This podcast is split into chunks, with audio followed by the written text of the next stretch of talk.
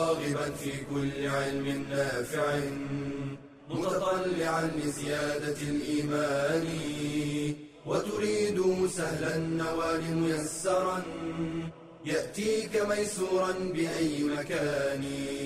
زاد زاد أكاديمية ينبوعها صاف صاف ليروي غلة الظمآن. هذه عقيدتنا الصحيحة فطرة تنفي الشكوك بواضح البرهان بشرى لنا زاد أكاديمية للعلم كالأزهار في البستان السلام عليكم ورحمة الله وبركاته. بسم الله الرحمن الرحيم، الحمد لله رب العالمين والصلاة والسلام على أشرف المرسلين محمد وعلى آله وصحبه أجمعين. حياكم الله أيها الأحبة في الله في الحلقة الثانية والعشرين من حلقات مادة العقيدة في أكاديمية زاد في الفصل الدراسي الثاني. في هذه الحلقة بإذن الله نستكمل بقية القواعد في أسماء الله الحسنى.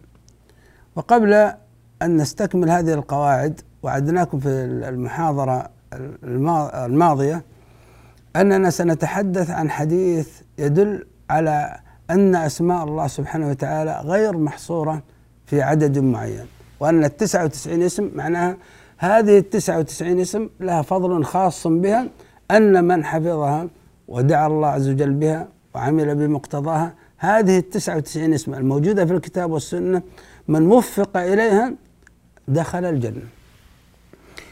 في حديث عن النبي صلى الله عليه وسلم أخرجه الإمام أحمد بسند صحيح عن عبد الله بن مسعود رضي الله تعالى عنه قال قال رسول الله صلى الله عليه وسلم ما قال عبد قط؟ إذا أصابه هم أو حزن اللهم إني عبدك وابن عبدك وابن أمتك ناصيتي بيدك ماض في حكمك عدل في قضاؤك. أسألك بكل اسم هو لك. سميت به نفسك. أنزلته في كتابك أو علمته أحدا من خلقك أو استأثرت به في علم الغيب عندك أن تجعل القرآن ربيع قلبي ونور صدري وجلاء حزني. قال صلى الله عليه وسلم إلا أذهب الله همه وأبدله مكان حزنه فرحا. قالوا يا رسول الله ينبغي لنا أن نتعلم هؤلاء الكلمات. قال صلى الله عليه وسلم أجل ينبغي لمن سمعهن أن يتعلمهن. يقول صلى الله عليه وسلم ما أصاب؟ ما قال عبد قط إذا أصابه هم. الهم يتعلق بالأمور المستقبلية أو حزن يتعلق بالأمور الماضية. فتذكر الإنسان أمور مستقبلية أمور فأصابه شيء من الهم. فقال هذا الدعاء وهذا الدعاء عجيب يا إخوان. فيه توسل إلى الله سبحانه وتعالى بأنواع التوحيد الثلاثة. فيه توسل بتوحيد الألوهية وتوحيد الربوبية وتوحيد الأسماء والصفات. أول ما بدأ بدأ بتوحيد الألوهية. قال اللهم إني عبدك وابن عبدك وابن أمتك. فتوسل إلى الله بالعبودية. يا رب أنا عبد لك ووالدي عبد لك كلنا عباد لك ووالدتي وأمي أمه لك فيا الله أنا عبد لك وآبائي وأمهاتي عبيد لك يا الله. هنا توسل إلى الله سبحانه وتعالى بالعبودية. وأنت يا الله السيد المطاع. فأنا يا الله أتوسل إليك بعبوديتي الخالصة لك. ثم قال ناصيتي بيدك. ماض في حكمك عدل في قضاءك هذا توسل إلى الله بربوبيته. يا الله أنت الرب المنفرد بملك هذا العالم وبتدبيره ومن هذا العالم أنا يا الله. ناصيتي بيدي بيدك أنت تدبرني يا الله. وأنت الذي أحكامك ماضية في وأقضيتك عدل فيها يا الله هذا توسل إلى الله بالربوبية وحسن ظن بالله جل جلاله في ربوبيته. ثم جاء إلى موضوعنا إلى الأسماء الحسنى. وتوسل إلى الله بأسماء الحسنى وأنه لا مثيل له فيها ولا نظير. اللهم إني أسألك بكل اسم هو لك سميت به نفسك. إذا ليس للمخلوقين أن يسموا الله سبحانه وتعالى بأسماء من تلقاء أنفسهم. إنما الله عز وجل هو الذي سمى نفسه. ولذلك قلنا أسماء الله توقيفية موقوف العلم بها على الله جل جلاله من خلال الكتاب من خلال السنة. سميت به نفسك. قال أنزلته في كتابك. إذا هذا كان في الوحي. أو علمته أحدا من خلقك الرسل. أو استأثرت به في علم الغيب عندك. إذا دل على أن أسماء الله سبحانه وتعالى غير محصورة في التسعة وتسعين وأن الله سبحانه وتعالى أسماءه موقوفة. فتوسل إلى الله بالألوهية توسل إلى الله بالربوبية توسل إلى الله بأسمائه الحسنى وصفاته العلى. في ماذا؟ الموضوع يتعلق بالهم والحزن لكن التوسل عجيب. الموضوع موضوع التوسل أمره غريب. قال أن تجعل القرآن ربيع قلبي. أيها الأحبة في الله القرآن ونزوله على قلوب الناس مثل المطر والغيث إذا نزل على الأراضي. فالمطر إذا نزل على الأرض أحياها وهكذا الوحي الإلهي إذا نزل على القلب والإنسان حفظ هذا الوحي الإلهي صار قلبه ربيعا حيا. إذا القرآن به حياة القلوب. هنا يتوسل إلى الله أن يحيي قلبه بهذا القرآن أن تجعل القرآن ربيع قلبي ونور صدري القلب في الصدر ويقول واجعل هذا القرآن نور لي. وهذا خاصية القرآن. القرآن القرآن بالنسبة للمؤمن يحيي قلبه وينير دربه ونور صدري. وجلاء حزني يعني يا الله اجعل هذه الأحزان بسبب هذا القرآن يجليها الله سبحانه وتعالى ويذهبه. ويزيله بالكلية التجلية يعني التنظيف والتطهير من الأشياء الماضية هذه التي تسبب الأحزان. وذهاب همي عما أفكر فيه في المستقبل. العجيب يا إخوان هذا الدعاء التوسل إلى الله بأنواع التوحيد الثلاثة بالقرآن أن يكون به أن يحيا الإنسان به أن ينير الله عز وجل به صدره أن يجلي أحزانه يذهب همومهم. ما العلاقة الآن بين القرآن وبين الهم والحزن؟ وأن هذا القرآن يفعل ذلك؟ لأنه يا إخوان إذا الإنسان أتقن هذا القرآن فهمه وجعله حياة لقلبه ونورا لدربه هذا الإنسان سيذهب الله عز وجل همومه وأحزانه لأن الله سبحانه وتعالى سيأخذ بيده ويعلمه من خلال هذا القرآن كيف يسلك الطريق الصحيح في إذهاب الهموم والأحزان وكيف يتعامل مع هذه الدنيا. المقصود يا إخوان من هذا الحديث وهذا النص أن أسماء الله سبحانه وتعالى غير محصورة في عدد معين. ننتقل للقاعدة آه، في هذا المحاضرة أن أسماء الله سبحانه وتعالى كلها حسنى أي بالغة في الحسن غايته. فالأسماء التي تكون حسنة لكن ليست حسنى هذه الأسماء لا تعتبر من أسماء الله الحسنى. مثل القديم. القديم اسم حسن ليس بسيء. بالمعنى الاصطلاحي أن الله سبحانه وتعالى قديم بمعنى لم يسبق بعدم. فهو اسم حسن بالاصطلاح الذي يذكر لكنه ليس هو من الأسماء الحسنى لأن أسماء الله سبحانه وتعالى بالغة في الحسن غايته. نأخذ فاصل ثم نعود لتوضيح هذه القضية بإذن الله.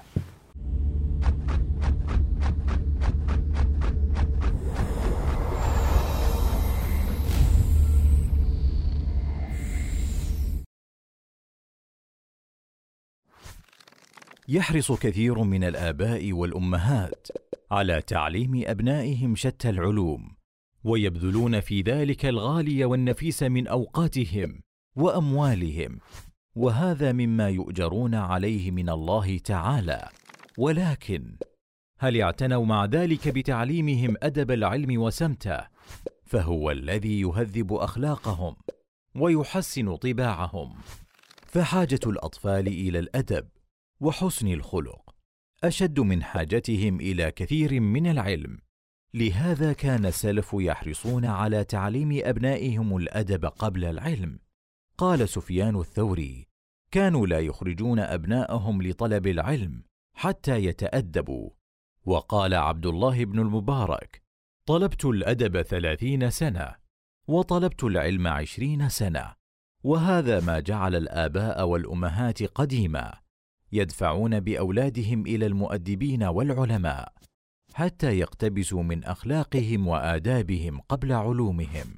قال الإمام مالك بن أنس رحمه الله تعالى كانت أمي تعممني وتقول لي اذهب إلى ربيعة فتعلم من أدبه قبل علمه وذلك أن العلم لا ينتفع به إلا بطهارة القلب عن مساوئ الأخلاق ولعل هذا الأمر. هو ما دفع العلماء إلى اشتراط أن يتتلمذ طالب العلم للعلماء لا للكتب فحسب. وذلك حتى يتاكدوا من تخلقه بأخلاق العلماء وتحليه بأدبهم ويظهر عليه سمت العلم وأدبه ونوره. قال عبد الله بن وهب ما تعلمناه من أدب مالك أكثر مما تعلمناه من علمه. ومما يدلك على منزلة الأدب والأخلاق أن النبي صلى الله عليه وسلم قد جمع بين العلم والأخلاق والأدب ولما أثنى عليه ربه سبحانه وتعالى أثنى عليه بالأخلاق والأدب فقال وإنك لعلى خلق عظيم.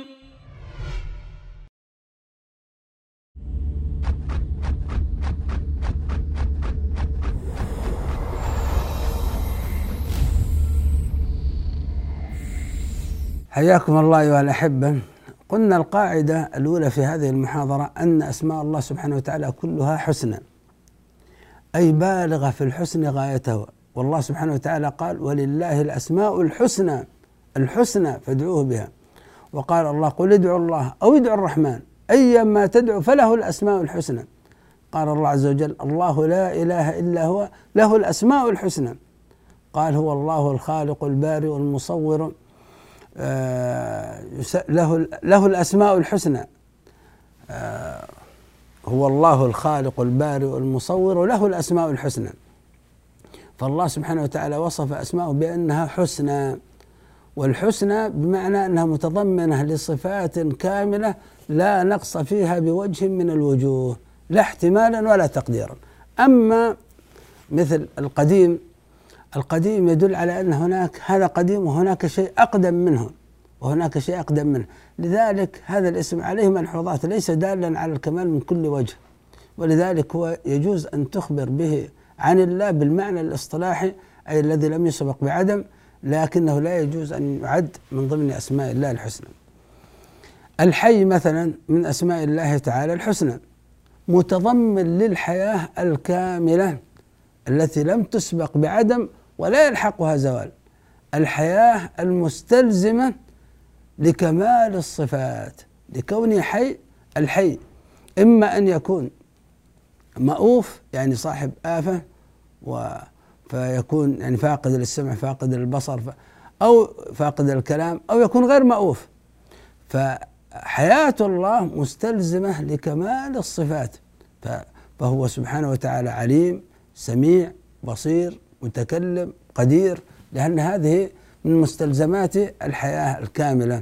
من مستلزمات الحياة الكاملة صفة العلم والقدرة والسمع والبصر وغيرها وهكذا. فلذلك الحي من أسماء الله الحسنى. أيضا من أسماء الله عز وجل الحسنى العليم وهو متضمن للعلم الكامل الذي لم يسبق بجهل ولا يلحقه نسيان. لذلك الله سبحانه وتعالى علم ما العباد عاملون قبل أن يعملوه. وكتب ما علم أن العباد سيعملوه. فهذا علم الله سبحانه وتعالى. لم يسبق بجهل. ولا نقول أن الله عز وجل لم يعلم الأمور إلا وقت وقوعها. لا هو علمها من قبل. ويعلمها سبحانه وتعالى وقت وقوعها جل جلاله. فنحن عندنا صفة العلم وأحاد العلم.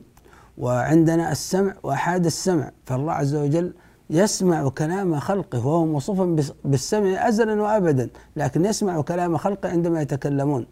والله عز وجل موصوف بالبصر أزلا وأبدا لم يسبق آه، مرحلة من المراحل أن الله لم يكن بصيرا. هذا لا يجوز أن نقول هذا أو أن الله عز وجل لم يكن سميع أو أن الله عز وجل لم يكن عليم لا. فهذه صفات لله صفات حسنى. و والله سبحانه وتعالى واسع العلم. إذا كان الله سبحانه وتعالى يعلم حركات الدواب السارحة وهي تتنقل في بحث عن رزقها وما من دابة في الأرض إلا على الله رزقها ويعلم مستقرها ومستودعها. والله عز وجل يعلم تساقط الأوراق من على الأشجار وعنده مفاتح الغيب لا يعلمها إلا هو ويعلم ما في البر والبحر وما تسقط من ورقة إلا يعلمها. المقصود أن علم الله سبحانه وتعالى واسع شامل شامل لجميع مخلوقاته شامل شامل لجميع مخلوقاته و وبالنسبة للمكلف فالله عز وجل أولى بالعلم به والسمع به والبصر لحاله. أيضا من أسماء الله سبحانه وتعالى الحسنى الرحمن فالرحمن اسم من أسماء الله الحسنى متضمن للرحمة الكاملة الواسعة. وصف الله النبي صلى الله عليه وسلم آه شيء من رحمة الله فقال لله أرحم بعباده من هذه بولدها. يعني أم صبي وجدت ابنها في السبي فأخذته وألصقته ببطنها وأرضعته. قال صلى الله عليه وسلم لله أرحم بعباده من هذه بولدها. وقال الله سبحانه وتعالى واصفا رحمته. قال ورحمتي وسعت كل شيء. وقال في دعاء الملائكة المؤمنين ربنا وسعت كل شيء رحمة وعلما. فالله عز وجل رحمته واسعة. مهما كان عند الإنسان من الذنوب والمعاصي مهما كانت ذنوبه في الكثرة أو في الكبر قال الله عز وجل قل يا عبادي الذين أسرفوا على أنفسهم لا تقنطوا من رحمة الله إن الله يغفر الذنوب جميعا إنه هو الغفور الرحيم. ذلك الرجل الذي قتل تسعة وتسعين نفسا ثم أكمل بهم العابد فصار عنده مئة نفس. ثم تاب إلى الله تاب الله عز وجل عليه. والله عز وجل يعني كما في الحديث رحمته سبحانه وتعالى وفر يعني من رحمته أنه يفرح بتوبة عباده. بتوبة عباده. أعظم من فرحة ذلك الإنسان الذي ظل ظلت عنه دابته وكان في صحراء وعليها طعامه وشرابه وايس منها وايقن الهلاك وارتاح تحت ظل شجرة ينتظر الموت ثم نام واستيقظ فاستيقظ واذا بدابته قائمة عند رأسه عليها طعامه وشرابه. فقال من شدة الفرح اللهم أنت عبدي وأنا ربك. أخطأ من شدة الفرح. يقول النبي صلى الله عليه وسلم واصفا فرح هذا الإنسان. بعودة دابته إليه أن الله أفرح أشد فرحا منه بتوبة عبده إليه مع ذنوبه ومعاصيه. فهذا دلالة على سعة رحمة الله سبحانه وتعالى. أيضا أيها الأحبة في الله أسماء الله بالغة في الحسن وإذا انضم بعضها إلى بعض ازدادت كمالا في على كمال. فمثلا العزيز الله سبحانه وتعالى من أسمائه العزيز ومن أسمائه الحكيم. وتأتي في بعض الآيات وصف الله عز وجل بأنه العزيز الحكيم. ف الجمع بينها بينهما بين العزيز والحكيم دال على كمال آخر وهو أن عزته سبحانه وتعالى مقرونة بالحكمة فعزته لا تقتضي ظلما وجورا وسوء فعل. كما قد يكون من بعض المخلوقين تأخذه العزة بالإثم. ف فإن العزيز منهم من البشر قد تأخذه العزة بالإثم في بالإثم فيظلم ويجور ويسيء التصرف. وكذلك بعض الناس قد يكون حكيم لكن حكمته قد أن يكون فيها ضعف. لكن الله سبحانه وتعالى آه، حكمه تعالى وحكمته مقرونان بالعز الكامل بخلاف حكم المخلوق وحكمته فإنهما قد يعتريهما شيء من الذل. فهذا الاسم العزيز الحكيم يدل على كمال مع بعضهما على كمال آخر. أيها الأحبة في الله أسماء الله عز وجل ندعوه بها ولله الأسماء الحسنى فادعوه بها. فيدعو الإنسان بمقتضى هذه الأسماء. اللهم يا رزاق ارزقني اللهم يا رحمن ارحمني اللهم يا غفور اغفر لي. آه، وهكذا يدعو الإنسان ربه بهذه الأسماء الحسنى. آخر قاعدة نذكرها في هذه المحاضرة أن أسماء الله عز وجل لا نلحد فيها. وأنواع الإلحاد في أسماء الله الحسنى يمكن أن نذكر منها أربعة. النوع الأول أن يأتي الإنسان إلى اسم من الأسماء الحسنى الثابتة في الكتاب والسنة ويقوم بإنكار هذه الأسماء. إنكار شيء من أسماء الله الحسنى هذا إلحاد هذا إلحاد في الأسماء. أو إنكار ما دلت عليه من الصفات. فيقول الله سميع لكن بلا سمع بصير بلا بصر حي بلا حياة. أعوذ بالله من هذا. هذا إلحاد هذا إلحاد. فإنكار شيء من أسماء الله الحسنى أو إنكار شيء مما دلت عليه من الصفات والأحكام هذا إلحاد لأن الواجب علينا أن نؤمن بهذه الأسماء الحسنى وبما دلت عليه من الأحكام والصفات اللائقة بالله. فإنكار شيء من ذلك ميل بها عما يجب فيها. أيضا أيها الأحبة في الله من الإلحاد في أسماء الله الحسنى أن يجعلها دالة على صفات تشابه صفات المخلوقين كما فعل أهل التمثيل.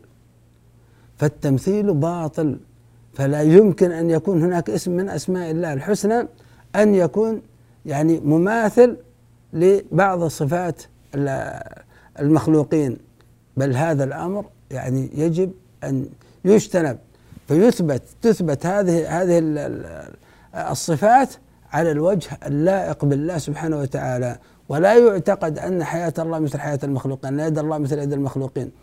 ان تجعل الأسماء ما دلت عليه من الصفات ما دلت عليه من الصفات على الوجه اللائق بالله سبحانه وتعالى. سنعود لإيضاح هذه النقطة بعد هذا الفاصل بمشيئه الله.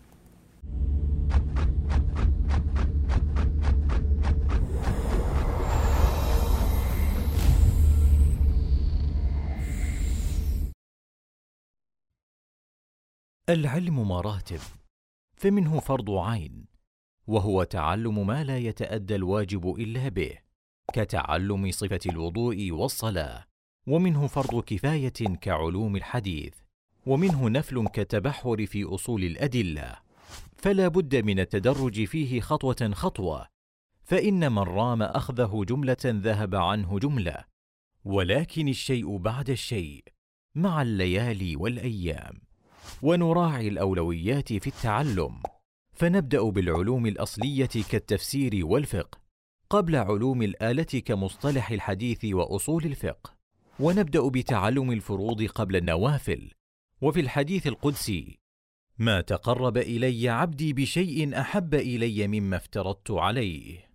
وقد قيل من شغله الفرض عن النفل فهو معذور ومن شغله النفل عن الفرض فهو مغرور. ونبدأ بالأسهل قبل الأصعب وبالمختصرات قبل المطولات. قال تعالى كونوا ربانيين. والرباني الذي يربي الناس بصغار العلم قبل كباره. ونبدأ بتعلم ما يترتب عليه ثمرة قبل المسائل النظرية البحتة. ونبدأ بالتعلم قبل التصدر للتعليم. فإن فاقد الشيء لا يعطيه. ونهتم بالفهم والتدبر. ولا نقتصر على الحفظ والتلقين. فتدرج في طلب العلم حتى تكون من الراسخين. قال صلى الله عليه وسلم من يرد الله به خيرا يفقهه في الدين.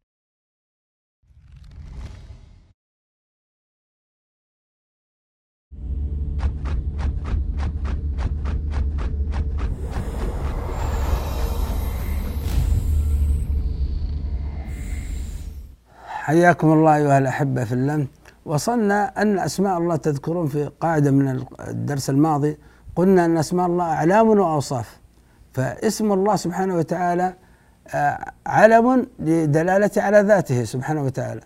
وصفة لما يتضمن من الصفات مثلا الله سميع من أسمائه السميع يتضمن إثبات السمع لله. هنا من الإلحاد أن يقال عن هذا السمع الذي هو صفة اشتقت لله سبحانه وتعالى من أسمائه. وهذا بدلالة الكتاب والسنة. فلا يقال أن سمع الله مثل سمع المخلوقين لأن هناك للأسف الشديد من بعض الممثلة الذين يقولون بأن الله سبحانه وتعالى خاطبنا بلسان عربي مبين. فقال بعضهم كل آه، اسم أطلق على الله عز وجل وما يتضمن هذا الاسم من صفات أخبرنا على الوجه الذي نعرفه من المشاهدات. وهذا عياذا بالله من الكفر بالله. لأن الله سبحانه وتعالى يقول ليس كمثله شيء وهو السميع البصير. فلا يصلح أن نقول سميع الله عز وجل سميع بسمع وسمعه مثل سمع المخلوقين. بصير ببصر وبصر مثل بصر المخلوقين. هذا من الإلحاد في أسماء الله. والله عز وجل نهانا عن أن نتبع هؤلاء. قال وذروا الذين يلحدون في أسمائه. سيجزيهم ما كانوا يعملون. أيضا من أنواع الإلحاد أن يأتي أناس من تلقاء أنفسهم وأن يخترعوا أسماء لله أن يوجدوا ويبتكروا أسماء لله سبحانه وتعالى من تلقاء أنفسهم. فيسموا الله عز وجل بما لم يسمي به نفسه. فهذا من أنواع الإلحاد. فيسمى الله سبحانه وتعالى بأنه الأب. أو يسمى الله سبحانه وتعالى بأنه العلة الفاعلة أو يسمى الله عز وجل بأنه العارف أو يسمى الله سبحانه وتعالى بأنه العاقل. هذا لا يجوز. تسمية الله بما لم يسمي به نفسه من أنواع الإلحاد من أنواع الإلحاد. ولا يعني ذلك أننا نحن مثلا ما عندنا اهتمام بالعقل ولا نستطيع أن يعني من خلال مخلوقات الله أن نتعرف على صفات الله نتعرف على صفات الله من مخلوقاته لكن لا يجوز لنا أن نشتق ونسمي الله عز وجل بما لم يسمي به نفسه. إذا كان لا يجوز للإنسان مع المخلوق أن تسميه بما بغير اسمه الذي سمى به نفسه. لا يليق هذا مع مخلوق فكيف مع الخالق سبحانه وتعالى؟ اسم لم يسمى الله عز وجل به نفسه لا يجوز لك أنت أن تسمى الله سبحانه وتعالى به لأن هذا الاسم قد يكون حسنا ليس بسيء فيجوز أن تخبر به عن الله. وهذا الاسم في بعض الأحيان قد يكون اسم سيء. فهل يجوز للإنسان أن يسمى الله عز وجل باسم سيء؟ ولذلك يجب ترك هذا الباب.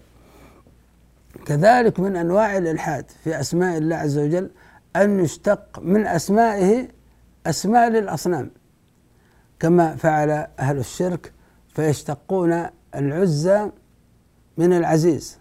من العزيز يأخذون اسم العزى فيسمون بعض الأصنام بهذا. أو كما يعني على أحد القولين اشتقاق اسم اللات من الإله ويسمون به هذه الأصنام. فأسماء الله عز وجل مختصة به لقوله تعالى ولله الأسماء الحسنى فادعوه به بها. وقال الله لا إله إلا هو له الأسماء الحسنى وقال له الأسماء الحسنى يسبح له ما في السماوات والأرض فالله عز وجل أسماءه الحسنى لا يجوز أن يشتق منها أسماء للمخلوقين. أيها الأحبة في الله باب الأسماء الحسنى والصفات العلى من الأبواب العظيمة التي ينبغي للإنسان أن يتعلمها وأن يربي نفسه من خلالها.